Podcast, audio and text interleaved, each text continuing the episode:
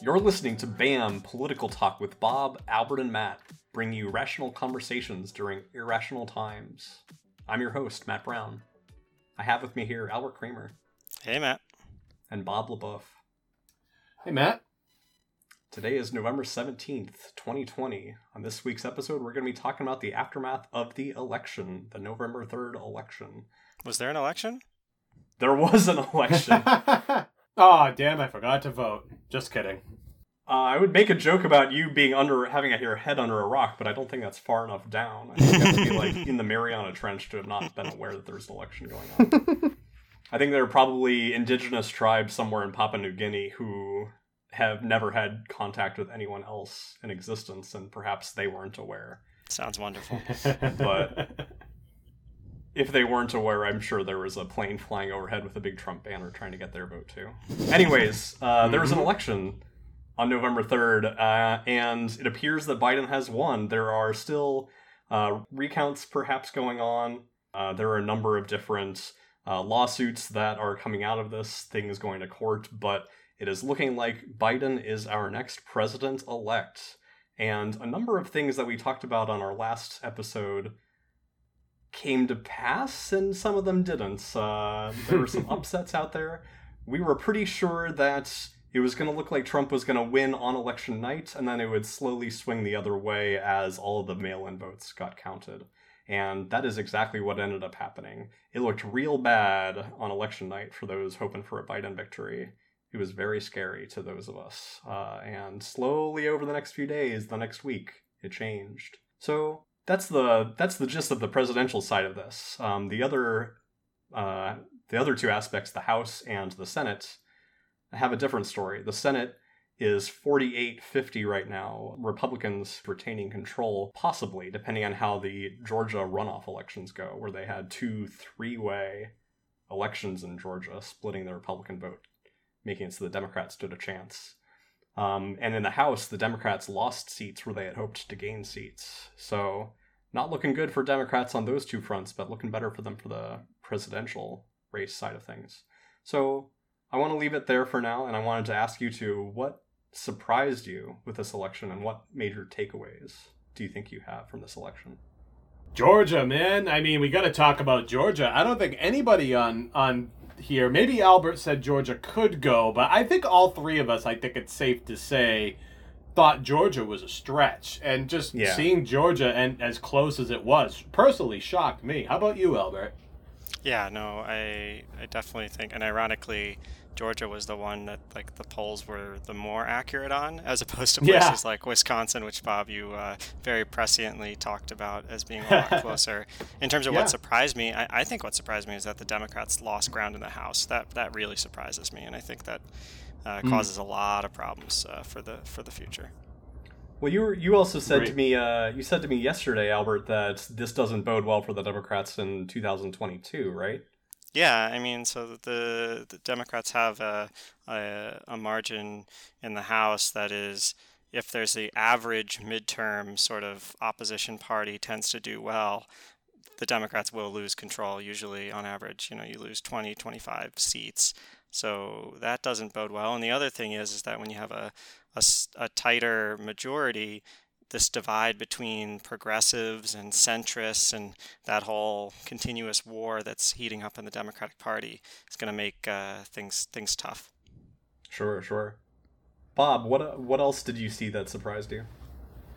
Yeah, I mean, losing seats in the House did surprise me a little. I didn't think that it would be a huge, huge blue wave as was predicted just based on past performance. 2018 was decent for the Democrats. They did regain control of the House.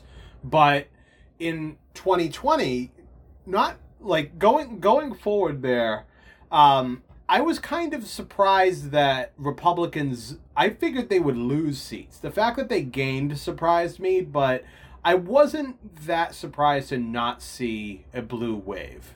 Um, personally, as I recall, our end predictions for the last episode were talking about how it was unlikely Yeah. that there would be a blue wave. I think we've seen that we've seen just how divided this country is right now, and we've Yeah. seen just how passionate folks are about Trump, but also Republicans, I guess. Um, and that's one of the interesting things that came out of this. Um, Republicans uh, seemed to do very well in terms of Senate seats and House seats, but Trump didn't end up getting the reelection, which would imply to me that there were a lot of people interested in voting for Republicans, but they just didn't like Trump. And those voices have been relatively quiet. You hear from Trump's base because Trump's holding rallies, and a lot of down ballot senators and representatives are beholden to the president. So they need to try to woo over those same voters and not um, be seen as, you know, being traitorous to the a president in their own party. So um, I think a lot of that sentiment when the voter gets into the private ballot box. Like I know I've I've cast some votes that would probably surprise some people, some close friends, but when you're in that privacy of that ballot box, you get to do what you want, and I think that's what we saw um, getting played out. But yeah, to your point, forty-seven point three Amer- percent of people Americans who voted in the past election, over seventy-three million votes went to President Donald Trump. The President Donald Trump got 73 million votes and was the sec that's the second largest number of votes of all time cast for a candidate. And Joe Biden, of course, um, is number one. Turnout was very high, which also surprised me a bit. I thought this would be another low ish, I thought it would be higher than last election, but I thought this would be another low ish turnout election. Yeah, I I figured with coronavirus going down, it would be a low turnout election, but I think people are feeling on both sides just how important this election was uh, from the current state of crisis in the country, and I think that's what led to such great turnouts. Um, we saw massive turnouts. Speaking of huge turnouts uh, in Georgia from uh, from supposedly Stacey Abrams getting Democrats out to vote. That's what most people are crediting the Georgia win with, as I've seen. Just the the incredible get out the vote um, ability that she she had, uh, combined with registration, combined with registering a huge number of new voters. Yeah, no, I, I, I- definitely think like Joe Biden's the number one winner here, and Stacey Abrams probably number number two, maybe number three after Mitch McConnell, who uh, probably expected to lose his his majority in the Senate. Yeah, no, M- McConnell must be so pleased right now. after Oh, yeah. this has gone down. He's very It's happy, I'm far sure. Worse for McConnell right now. Do you think that Georgia Senate seats could go to the Democrats, or do you think that those are most likely to go to the Republicans?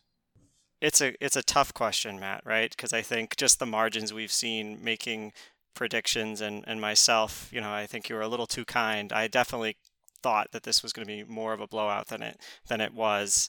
Uh, definitely comfortable win in terms of popular vote, in terms of the electoral college, but it was it was tight. Let's let's uh, let's be honest.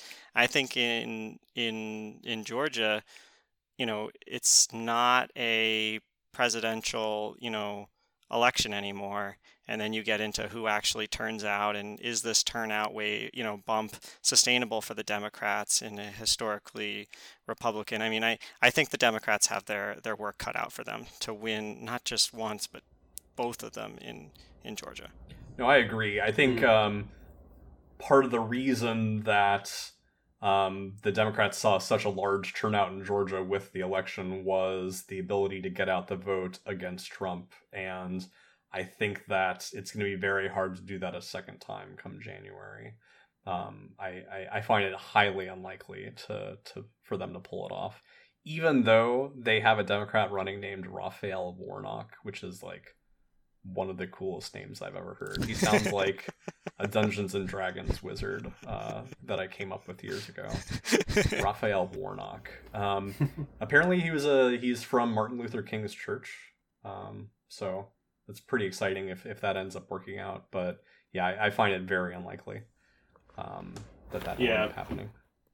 I think what it will be is an interesting test of, and I know Bob, you're chomping at the bit to talk about this, of sort of how powerful Trump is now that he is a lame duck. And you know, is this a Republican Party that's like, hey, wow, our Senate candidates did better than our presidential candidate. Let's ditch this guy. And you mm. know, we've got everyone afraid of those crazy socialists. We can really, you know, tilt a tad to the center and, and make up a lot of ground, or are you going to have mm. these Republicans in Georgia basically trying to show that they're the most Trumpiest of all because they think that's a winning strategy? And are you going to have Trump basically threatening to primary or support primaries against any any Republican uh, after after he leaves office? Right. I, I do think Albert in that through that lens I would certainly like the Republicans to try to court more center left voters and I'll talk about that a little bit later but in terms of like those Trump voters and Trump's base those voters themselves aren't going away. It's just a question of what is the current political climate that they're living in. So I think that Trump, I mean, I'm not going to make any predictions about the Republicans in 2024 specifically, but what I will say is that those voters aren't going away and somebody like Trump worked the first time and could have worked again under just a slightly different set of circumstances. And I think that the far left and the far right do a very good job at making the other side angry. So as long as there's still the progressive centrist divide on full display, I think that you will also see Trump's brand of nationalism on full display. Yeah, no, I, I think that's fair, Bob. And, you know, what I wonder is are folks going to think, wow, Trump came this close, and if only he was a more competent Trump, you know, mm, more competent candidate, yep. he could have won, and let's just find somebody who doesn't have that crazy. On the other hand, you say, can you really have the Trump magic right. without that crazy, right? Like, I think that's going to yeah. be a really interesting sort of reckoning that's going to go on over the coming months. Yeah, I think part of the reason that Trump had such popularity was the fact that there was a recklessness about him. There was a uh, a, a, randomness, yeah. a wild card aspect to him, and I, I don't know if that could happen otherwise. Like, I mean, I, I guess we've seen demagogues who don't have that. Let's be real. It's funny sometimes. Like he will he will go out of his way, like Sleepy Joe Biden. Like, come on, guys, that's really funny. like, and the other creative nicknames, Lyin' Ted Cruz. Like that is just he and the the fact that he had press conferences up until the COVID pandemic, um, outside of Navy One with a helicopter raging, so that he could pretend he couldn't hear questions. Like that's funny. Like yeah, like it's not funny for long when you realize it's the leader of the free world and he's being woefully ignorant. But I mean, yeah. that makes a lot of voters encouraged to vote for him. So, do you guys think that? The Republicans are going to have to continue paying tribute to Trump in order to pull in that wing of the party? Or do you think they're going to sort of let him fall by the wayside, try to pick up some center left uh, votes, and try to uh, yeah consolidate power that way? So I think I think they should. Whether or not they do, I, I think in the long term they will. I think in the long term, so let's look at 2024, right? So like a tip let's and let's look at a typical Trump voter. They tend to be over the age of 40, predominantly male. Um I, I won't say white because we saw some interesting demographic trends that I'd like to talk about a little bit, but um that that typical type of a Trump voter is is somebody who is usually older, usually more well well off, and um, usually suburban those voters are going to become an increasingly small demographic as time goes on. And I think that Republicans will be able to start ignoring those voters, just as they've largely started to really ignore evangelical voters. You don't hear a ton anymore about Republicans protecting gay marriage, uh, sorry, uh, protecting traditional marriage, for example. You do hear them talk about abortion, but less. I would argue I've heard about abortion quite a bit less in Republican circles anecdotally. And I think that's going to keep continuing to happen. So if Republicans want to make any cha- challenges, there's going to be a gigantic opportunity for them to make some changes in picking up these voters who are afraid of what the far left is going to do, but still want a candidate that is going to be pro business and socially uh, conscious. So I um I listened to one of my favorite uh, podcasts while I was raking leaves this this past weekend, Marketplace, hosted by Kai Ryssdal, and Um, I heard a very interesting clip that I wanted to play for our listeners tonight because that clip really highlights in about 25 seconds this type of voter who was excited about voting for Joe Biden, but really was like concerned about where the Democratic Party is going. So, um, Matt, if you would play the clip, um, I'd really like to uh, discuss that. Sure, sure. I will actually edit this one in. Let's listen to it now. Right. So let's let's talk about the guy whose job it is now to, in theory, prevent it from going over the cliff. You are on the record on this program repeatedly as not having been a fan of President Trump's. Um, you like some of his policies. You don't like the way they are executed. As we sit here looking at the likelihood of divided government with President Biden in the White House in two months, how you feeling? Well, I'm certainly feeling a lot better than when we were talking in 2016 for a lot of reasons. Not only because my guy won, okay, I don't have to gloat, but also because when you and I spoke, if you recall, and, and if our listeners recall at that time, I had people in the office crying. Oh, yeah. So I'm a lot happier that my guy makes people feel less afraid of their person, of their gender orientation, their sexuality, their religion, their the color of their skin.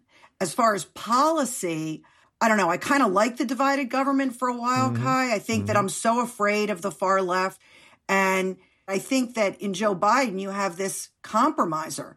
So, what if we actually have a centralist experience?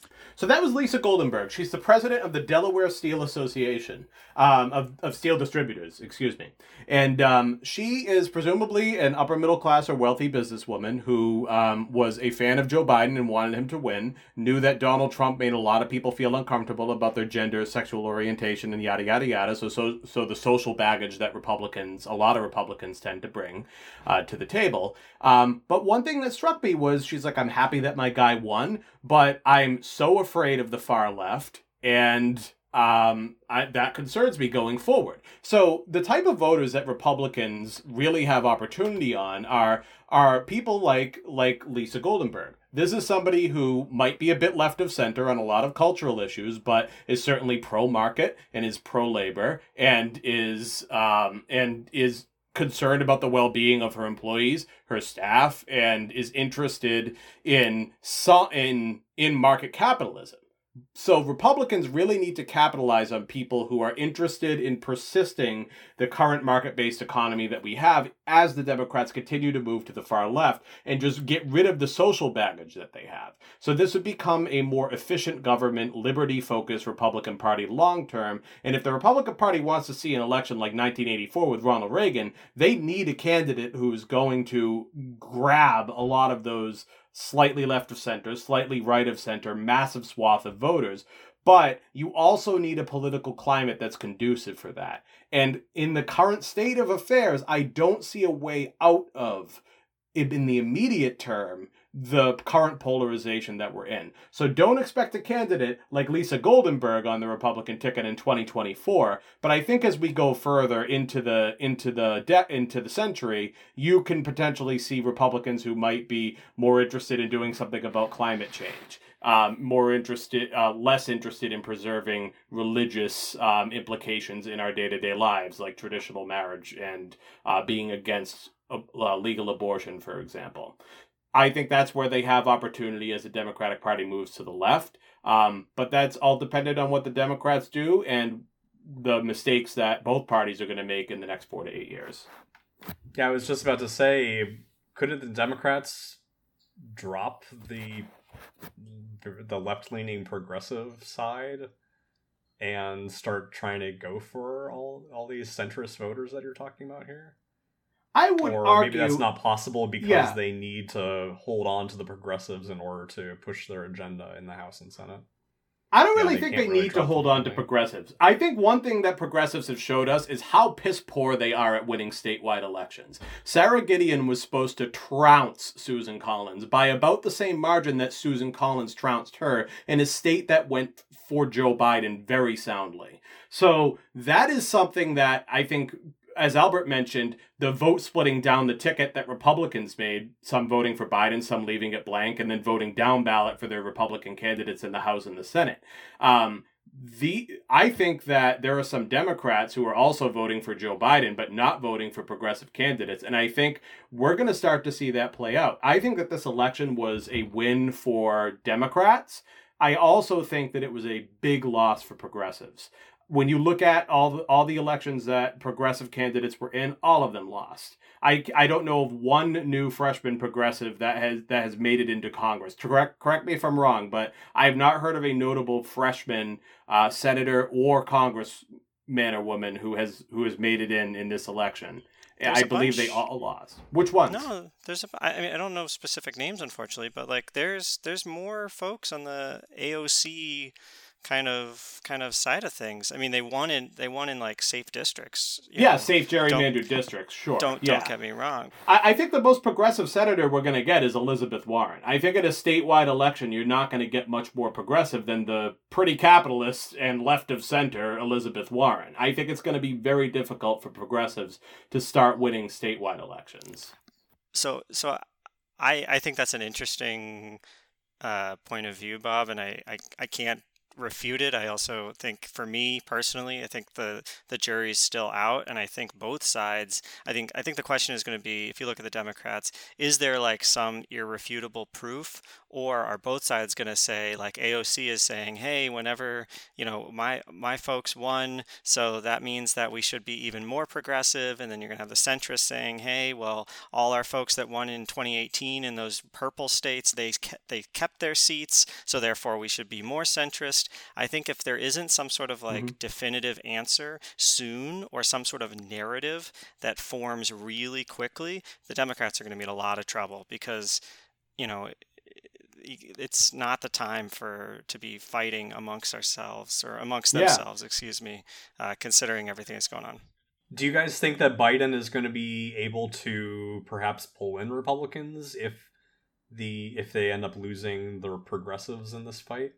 Do you think there's going to be a possibility for compromise with Biden working with centrist Democrats and Republicans? I, I this is this is me being maybe a little jaded, but I don't see why McConnell doesn't say on you know date basically pass one stimulus bill and then say my job is to make Joe Biden a one-term president, just like he said his job was to make Barack Obama a one-term president. I I don't see where all this Is that just the way it works from now on? Like it. I think I I think that's what the system oh, rewards, geez. and I think Agree. and I think Wholeheartedly agree. I, I mean, we have to be we have to be real, right? We could very like to me one of the most likely scenarios is the Republicans basically just try to gridlock everything, and Trump starts running for re-election in twenty for election in twenty twenty four. Now, that that's to me mm-hmm. the, one of the most likely scenarios. It might not happen. yeah. So we're gonna have the same thing happen again with uh with federal judges as well, with uh blocking all possible federal judges. Potentially, I, I think it could be it could be interesting. But if you're if you're Mitch McConnell and you were you haven't been punished, Yeah, why not do Why the same thing you did last time? He's good at what you, he does. You might not like him, but Yeah, he's good at That- what he does. That's super frustrating. Yeah, he really is. Like, there's going to be a lot of books written about Mitch McConnell, and probably some documentaries here and there, and maybe somebody will get to play him in a movie or something. But yeah, he, it's it's really changed the way of the Senate, and like he has really done well in these highly polarized and divided times politically. As, as Albert, you mentioned the system when we're sort of in an anomaly. Since 1980, the two parties have given up control of both chambers, ping ponging back and forth every two to six years or so. But back before that time, if you look at if you look at statistics, one party would control Congress for decades, and then it would finally switch because the parties had a lot more ideological diversity within them. Whereas now you get you get liberal Democrats, conservative Republicans, and now you're even seeing nationalism versus socialism start to form. It's funny. I'm uh once again I'm harkening back to the Rome podcast here. I'm just thinking about how after Rome stopped growing outwards, they're they they turned inwards. After they defeated Carthage and gained control of uh of all the Mediterranean, they turned inwards and from then on out it was mostly political infighting rather than looking towards external threats. Oh, Um, so the solution should just be invade and take over Canada, put them out of their misery, and then we'll have plenty of more fights and something to get behind. Um, I think that would solve the issue for about two years. Um, and then we would need to find someone else to fight. We'd have to find another pushover. Um, I want to talk about something completely different unless you guys have anything else you want to say about this. Go for it. Okay, I wanted to talk a little bit about demographic trends. This is something that Bob had brought up a little while ago. Um, the fact that you can't just say a Trump supporter is a white American anymore. It seems Yes. like that is that is perhaps the most likely Trump Mhm. supporter, but Certainly. he managed to cobble together a coalition among a bunch of different groups. Um, people that I wouldn't have expected um, and probably should have. Um, for example, uh, Venezuelans and Cubans in Florida. Um, do you guys think it's reasonable going forward for us to continue looking at groups, uh, ethnic groups, or religious groups um, as voting blocks in future elections? So, I mean, I, I think a smart political strategist wouldn't, right? I mean, I, th- I think this is going to be the end of referring to, you know, Hispanics as one monolithic group, right?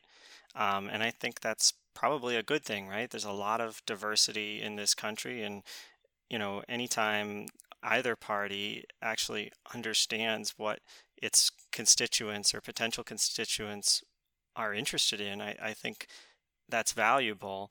Um, I think it's going to be, you know, very interesting just to see how this how this all plays out. And I think there's still a lot of I, I know I'm a- a little uh, cautious now. Maybe I, I feel a little burned, but I, I feel like we need to let things play out and sort of really sift through what, what happened once everything's in and, and, and get a good handle because there's some really interesting changes and shifts that are happening. And this whole, de- you know, demographics or destiny thing that the Democratic Party had and how that was going to be why, you know, Texas was going to go blue in 2020. I mean, I think that's been pretty debunked but it doesn't mean that it can't mean you know lots of other interesting scenarios right arizona uh, you know there's georgia there's there's so many interesting things that came out of the election but there's there's a lot that still needs to be unpacked in my opinion Agree. The problem, the problem here is Albert that our listeners don't want careful, careful, quiet considerations. They want bold predictions. They want. i just told you trump was going those trump trump is going to run for election in 2024 that's Yeah, pretty I- good Oh, all right, all right. Trump- That's relatively. Give me good. Trump will certainly run. Whether or not he'll be competitive, I think, is another story. Um, he certainly can be competitive, but it's really too early to tell. It's really going to come down to how the pandemic ends, how the economy recovers, and how the the, for lack of a better term, although I hate using charged internet terms, um, how the culture war will progress. I mean, does it also come down to whether he's in prison or not? I'm sure you can run for office from prison. I mean, you can you can collect rent from prison in Monopoly, so I'm sure you can run for office in prison in real life. I think that's how that works. It's like 50 bucks right Yeah, exactly. Yeah, I assume he's bought a bunch of get out of jail free cards Yeah, he'll- in these last. He'll just pay fifty bucks and it'll be fine. God. Um, Albert, you brought up a good point with Texas um, not going Democrats, even though we expected um, that it would due to demographic changes. Um, I had seen an article just the other day talking about a county on the Mexican border of Texas. Um, it's basically a Mexican town inside America, and they almost totally voted for uh, uh, not Bush. they almost totally voted for Trump, uh, which surprised me a lot at first. But I read further um, into a couple of the reasons. One thing that they said was the fact that they had received checks with Trump's name on it that had been lifelines. Um, and another thing was the fact that they had um, the, the highest paying jobs in the town were all related to the oil industry. So all the money that was flowing into the town was coming from oil, and they were under the they were under the impression that a Biden administration would be very dangerous to that. So that's one example out of I'm sure thousands and thousands of individuals and towns making this decision, not thinking about uh, racism or anything like Mhm. that, or how he treats the people around him, but thinking much more about how do I put food on my table for my children. Um, and I think that's something that a lot of people are missing right now. Um, Yeah. this election. I, I would agree, Matt, and I would expand on that. And I would say the main takeaway for our listeners when they're thinking about what motivates people to vote, like we are political junkies on this podcast. A lot of our listeners probably are too, if not 100% of our listeners. We go out of our way to consume political content. We go out of our way to try to make informed decisions. We go out of our way to try to check our political identities at the door. Some of us. A lot of voters, that is, for the majority of voters, that's not the case. The majority of voters who are politically active, most of them are blinded by their political identity. It's a huge part of who they are. They're voting for their party pretty much no matter what. And for the voters that are going to, you know, make those informed decisions for themselves who are politically active, those are the extreme minority. The rest of the voters who don't really have a political identity, they'll vote occasionally, usually during presidential elections, with their own personal self interest at heart. And that is really the main takeaway that I would like to give to our listeners is to say that, hey, policy isn't enough. It's the cultural and social baggage that you bring with it, and it's also how you can relate to people on a deep level. I'd also like to point out that those counties that I was talking about on the Mexican border were Starr and Zapata counties. Albert, I don't know if you re- recognize those names of border Texas counties with Mexico. From either the Years of Lyndon Johnson series or the. Exactly. they were counties that were purchased by Lyndon Johnson in 1952, I think, the 1952 election, Senate election. So they are they are counties that are have, were notorious for being purchased um, by one politician or another, depending on who could provide them more money. So who knows if that's been quashed entirely? But that's another possible explanation for why they went so incredibly towards Trump in this election. This is how rumors start, Matt. Yeah, it is. All right, we are running out of time at this point, so I want to close this thing down soon. Um, I have one last question for you guys. Bob, you mentioned a little bit ago that uh, McConnell could be cast in a movie coming soon. Who do you think would be the best actor or actress for that role of Mitch McConnell? well, I played poker with a woman who looked like Mitch McConnell once. Um, I hope she's not a listener. Uh, yeah, well, well once I can go down to, back to Foxwoods and uh, play my uh, Omaha games, I'll have to ask her. Um, but well, you should get her on this because maybe she has a voice for radio and a face for radio too. oh, um, you know, I am, I am just bad with actors, so yeah. I'm gonna Google. I'm gonna cheat and Google who looks like Mitch McConnell. Matt, right, I Matt, I knew this straight from the start. Will Smith. Will, Will Smith. Smith. Yeah, yeah. My roommate, right? The yeah, the, de- the de- white, uh, definitely early 30s. The white Will Smith. Oh, who's this guy? This guy looks like him. Steve Forbes. Who? Steve Forbes, founder of Forbes, Forbes magazine, the businessman, ran for president a few times. I could see that. I don't think he's an actor. He's not, but he could play Mitch McConnell. In that case, shouldn't we just get Mitch McConnell to play Mitch McConnell? I guess the question is like, we're probably not seeing a movie about Mitch McConnell for at least 20 or 30 years, and it'll be after he's dead, and we're looking back with um, nostalgia on this period in American history for some reason. Um, so it's probably a young person. I'm gonna go. I'm gonna go with Shia LaBeouf, my long lost cousin Shia LaBeouf. there we go. All right. On that note, let's do some end of show housekeeping. Please share with your friends and family. Uh, make sure to follow us on Twitter with our handle at BAM Podcast 1776. You can also email us at bampoliticaltalk at gmail.com. We are accepting questions. Oh, speaking of which, Albert, you said that one of the uh, I'll, I'll you said send, that one I'll of our sh- listeners were going to have some questions, you. right? Yeah. All right, maybe for next time. Uh, rate us five stars or more on your favorite podcast site.